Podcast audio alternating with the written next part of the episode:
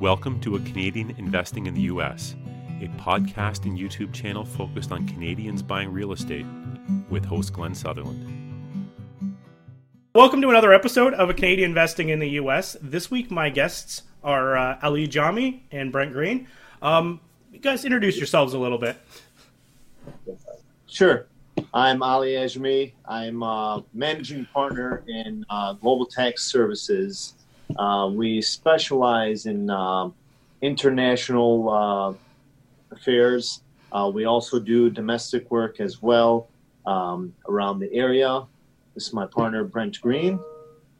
yeah, I, I'm a I'm a CPA. I've been a CPA for over 20 years. Uh, one of my specialties is inbound non-resident, what we call non-resident tax in, in the U.S. Uh, I've been doing it pretty much uh, most of my job for about the last eight years, and I've um, Ali and I worked together at a former firm, and then we uh, started our own firm early in 2018. So we're growing it at the po- at this point, and uh, things are going well. So yep. that's where we're at right now. That's awesome. And uh, full disclosure, these are my accountants and CPA team. This is who I use to set up my structure. This is who I use to do my taxes. Um, probably some other things. They set up my ITIN. What other things did? Is there anything else? Am I missing stuff? but th- these guys are the guys that can get you to do stuff, and they actually have some great advice too. If you have uh, some ideas about that kind of that stuff, they'll be able to answer your questions and get you in the right direction. But um, yeah, uh, anyway. um, yeah, we do we do bookkeeping and, and uh, financial statements right. and that sort of stuff as yep, well. on a monthly basis. No. Right. Monthly or annual. annual. Awesome. Okay, so what I want to do is we're first we'll talk a little bit about structure, and then we're going to jump into uh, what to do for the end of the year taxes and start of the year taxes, uh, and we'll wrap this up. So, for Canadians, um, what's the kind of what's kind of because I talked to a couple different CPAs. What's this?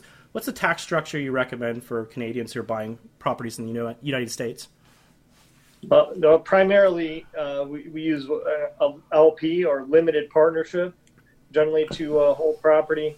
First of all, you don't want to hold property in your own name, rental property or any type of business property for liability purposes. So you want to have some sort of entity that holds it that limits your liability. Unfortunately, LLC for Canadians doesn't really work unless it's covered by another structure. It can be inside another structure. Um, yeah. Because uh, what happens is if you have any income in that LLC, um, the Canadian uh, uh, Revenue Agency they treat that as a standalone entity, and then you're paying tax in the U.S. and you're paying tax in, in Canada and you don't get the, the benefit of a, a credit. Normally, you get as a personal, um, under individual taxes, you would get a credit for any like U.S. taxes paid, any Canadian taxes, but they don't consider that individual taxes. So you get get stung with double taxation. But limited partnership gives you good limited liability, and it it uh, it allows you to get that that credit. Yeah. So another, yeah, there's other structures. Uh, um, if you have a little bit larger portfolio, you might want to go with a, like a Canadian corporation that owns a U.S. corporation. And what that does, it shields you for estate and gift tax purposes, but allows you to, um, instead of, again, when we're dealing with double taxation, when you deal with corporation, because if you had a U.S. corporation with your property in there, you're going to pay taxes and then you're if you take the money out, you get taxed again on it as a dividend. Yeah. But if you're giving a dividend to a Canadian corporation, you get get first you get a five percent rate, but you get five hundred thousand dollars worth of dividends before you have to pay. It's a, a, U.S. tax treaty with Canada, so it gives you uh, it gives you a really really uh, favorable um, for estate and gift and for uh, income taxes. So those are the two main structures. You can get creative under those, but those are the two that we recommend depending on the size of your portfolio. This might not be the time to bring this up, but I always had this crazy idea that like skip the Canadian corporation. Like, would it make sense ever to have like a United States corp, like a C corp, that just puts all your properties in, and then because really the tax implications don't really usually happen on the U.S. side. It's the Canadian side that's going to charge us taxes because they have the uh, amortization periods for um, uh, writing off your uh, uh, depreciation and the anyway, there's a lot of things that are more favorable in the United States for taxes. So you're Sure. probably going to pay your taxes in the states. So I'm like, if I just did a C corp and skipped the Canadian side, then maybe I could skip the whole Canadian thing. But as soon as I pulled dividends, is where I would get double taxed, right? That's where the Yeah, you get Yeah. taxed fifteen percent. So you you know you could re- legitimately be your twenty one percent on the corporate rate. there might be a state tax as well, and then you're going to get double whack. Now, now if it's a situation where you're like you want to rehab some properties, you want to hold some Yeah. properties, you're not really looking at it as a rental. It might be a good concept because at the point you're not going to take any money out until you sell. Right. Yeah. So it, it could work out in your favor in that case. But or if you're sort of like me and you're getting a you're in the process of getting an E2 visa, a working visa, that That's true, too. th- then maybe at some point, if I was living in the states, you just I'll leave all the money in the corporation and I'll start pulling dividends at some point when I'm, you know, in the states. You know, maybe right. anyway, anyway, there's that's the thing though. That's why you talk to these guys because there's a different different ways to like skin this cat. Like you could whatever your goals are, what you're trying to do. Um, they can work through it. And when we're talking about this, we're always talking about C corps. If you are listening to podcasts and they're referencing S corps, we can't do that. We can't do the S corps. Yeah. You have to be. Are. every single person in the S corp has to be American. correct. Cool. Um, and then, so say you set up these um, LLCs off the start because you're working with not as great of accountants as these, and they've set you up in LLCs. Maybe we'll talk about you can elect to change the the structure of these corporations. Yes, you Yeah. could you could do what's called a check the box election. You could make it a corporation in that case, Yeah. or you can make it a partnership. Uh, if it's there's more than one partner, you could make it a, a limited partnership at that point. Um, another thing that you could do is you could you could transfer the interest in that LLC to a partnership. Yep. There, there's things you can do. It, but uh, what I've read is to do it sooner than later. Don't wait until right Yes. before you sell the property, because then they're going to know you're just doing this for tax purposes, which is just tax evasion. So Well, probably- yeah, they, they, and, and they may disallow. yeah. Right. Uh, say you set up a pro, uh, set up your uh, structure in uh, Wyoming or Delaware for uh, privacy reasons. Um, what what do you do uh, if you want to go buy properties in Ohio or Alabama or Kansas City or Missouri or whatever? Anywhere. What, what what's the next step? Well, you have two choices at that point. The best choice generally is to have an entity in the state where your property is. That gives you best the best legal standing uh, for liability purposes that you actually have an entity. But you can register an outside entity in a state. Sometimes it costs just as much to Mhm. register that outside entity as just to set one up. But um, you may not have, you may or may not have the same exact standing as as uh, an actual entity that's, you know, Yeah. resides in that state. Yeah, and sometimes you have to do this because of lenders. Um, like for in my case, we set it up uh, a new one in Delaware because the lender insisted on a Delaware LLC to run it. So we we still put that LLC underneath my LP, and then we uh, had to elect that LLC in Delaware to operate in Alabama, Missouri, and Indiana because uh, we were doing a blanket loan and putting properties together. So that's another way when you have to do it. And then I we had to go get permission to operate in those states, just like you were talking about. Yeah, you brought something up, uh, a really good point there, Glenn, because a lot of people, if you're going to be buying things cash, that is one thing. But if you're going to set up a portfolio and you're going to need a lender, you want to find out before you buy anything what the lender what the lender uh, requires.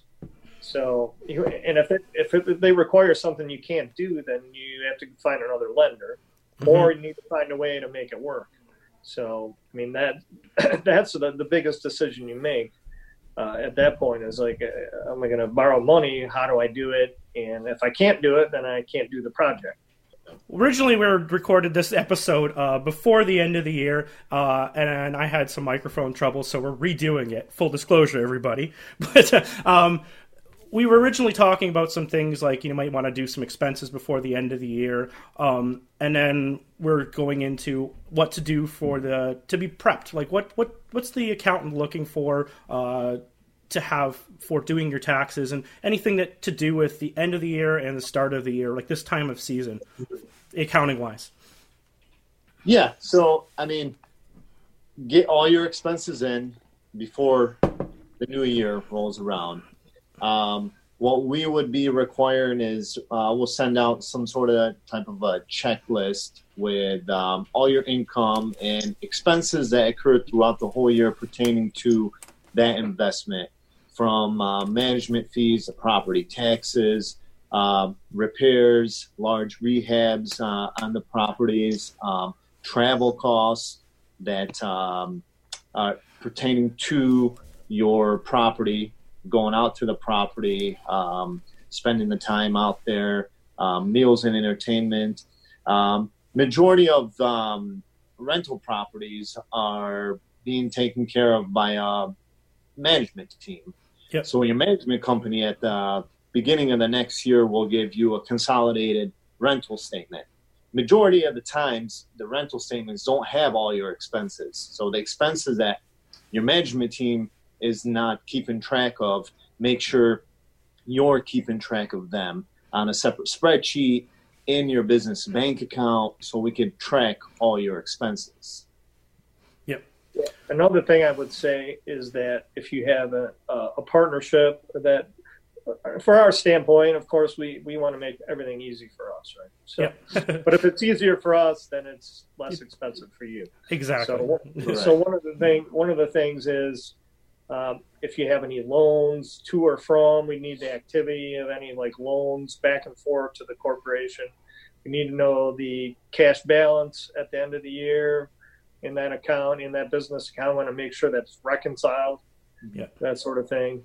Um, that, that's just an additional. Any additions that you had, um, Yeah. you know, maybe you had appliances or you had to replace, uh, you know, a door or whatever that sort of thing. We need to know, need to know that stuff too. Yeah, what I like to do for these guys is I, I make a sheet and I try to summarize everything, even though I know a lot of the stuff they know the answers to, but like you said, if you can make it easier. So I like to put on um, the dates of purchase, um, then, then I put the closing cost for it, and then I'll, I'll list even if it's from a different year so that they know that that's from, that's not even, even I probably will cut out the, the, the acquisition costs and stuff. But if it's a new one, I'll put that in there. Um, I break down all of it, like what the, the rent is for that property, what a typical month goes, what the actual um, what it ran for the whole year. Summarize everything. Um, what else is? I should have printed my sheet off. uh, but uh, oh, uh, what LLC owns it? Because I have many LLCs, and then Right, right. for that LLC, who are the owners on that LLC? So you know, if it's me and Bob and John, just making up names, I don't actually have a Bob and John partner, then you could know that there's Bob and John. That they only, I'm only doing one third of this. You know, is actually going back to me. So try and break everything down. Try and summarize. And you know what? Having these sheets, I pull them out all the time throughout the year because you're signing up for loans and the whenever people are asking for loans, they want a summary of all these things. They're going to ask you like, oh, I also put on a lot of things that they don't need because I, it's a summary sheet for myself too, like the square footage of the property, beds, baths, and then it's a full summary. And whenever I want to use go for a loan, I can pull out the property, fill in their crazy line of all the stuff they need, put in the next line. Same with insurance. You'll need to you're gonna have to keep coming up with these numbers over and over again instead of having to look it up every time. You got your one summary sheet for the year, done. anyway, That's it. Yeah, cool. Um, What yeah else? you definitely make our lives a lot easier with Yeah. uh, what you Yeah. provide us. Yeah, so I went I went to school to be uh, uh, my second schooling. I went to first for account uh, for computers, and then I went through for accounting. So I actually have a diploma in accounting, but I don't use it for anything. Good. So I kind of understand what's uh, what uh, the troubles that they have to go through to do it. I don't send the the shoebox full of receipts or anything like that. Yeah. so um. When's the first day that you guys can file the taxes? How, like, when can we get this all sent in? Yeah, it's uh, the IRS came out with the date of January 28th, where they will be accepting um, tax returns. We can get started, you Yeah. know, within Yeah. the next week or so. We just can't transmit anything. can't transmit anything. Yeah, so I like to try and get everything done as soon as possible. I know a lot of people dilly dally until April or whatever, but I like to get mine in as soon as I can because you can't file your Canadian taxes until you've filed your U.S. taxes first. So I like to get my stuff so they can get the response paperwork, and then we can start working on the uh, Canadian side. And it's just nice to have it all clean because for me, I'm going in and out of loans all the time, and a lot of times it helps to have another a recent uh, tax year statement. Like they they want to see what's what you're doing. Like Right. Well, it, it shows that you that you have your proverbial you know stuff together too. yeah, exactly. As you know, when you go to borrow something, like, I haven't done tax returns in two years, and you're not likely to get a loan. Now, for U.S. non-residents, the federal deadline is June Okay. 15. However, states have earlier deadlines generally. So if you have a return, if you have income in a state, every state is different. The tax returns can be due as early as March 15th. So in that case, you know, if you don't file an extension, you may have some interest and penalties because you didn't file your state returns in time. Generally, the state liability is so low that that doesn't factor in, but it can. So you generally like when we say what's our deadline, uh, June 15th. Well, it's really the state deadline Yeah. that, that that drives the process. So I've never filed taxes on the in the U.S. side like you guys do it all for me. So you have do you have to actually do like a separate return for the states as well, or Yeah. each state as well Yeah. as the the whole thing. Yeah. Okay. They're all a little different. A lot of times they play off the federal, and then there's certain adjustments, and there's little little tricks and intricacies, in, in certain certain states are a little more difficult than others. Right. Cool. I think we covered like the gist of what we wanted to do. Um, if people wanted to get a hold of you to use your services, or I just had a quick question, what would be the best way to get a hold of you? Sure. Yeah, you could uh, log on to our website www.gtservicescpa.com. We have our uh, info email on there. Um, drop us a line, and we'll get back to you within uh, eight to ten hours. Generally, yeah. Generally. Yeah. Sometimes even sooner, and you know that, Glenn. oh yeah, and I Um, should say that if if you once you're actually working with them, their response time is amazing. If you're calling them or whatever. Yeah, we offer like a 15, 20 minute call. Yeah. You know, Free Yeah. for consultation. consultation, and then after that, we'll see what happens. But Yep. we, you know, we we answer the calls uh, generally when they come in. So Right. Well, thank you so much for your time, guys. I know you're uh, you're busy and you're about to get a lot busier. This time of season's just about to come up, but uh, like I said, I really appreciate it for coming on the show. Oh, of course. thank you, Glenn. Appreciate it. All right, thanks, guys. Take care. Cool. See you, Glenn. Thanks. Take care.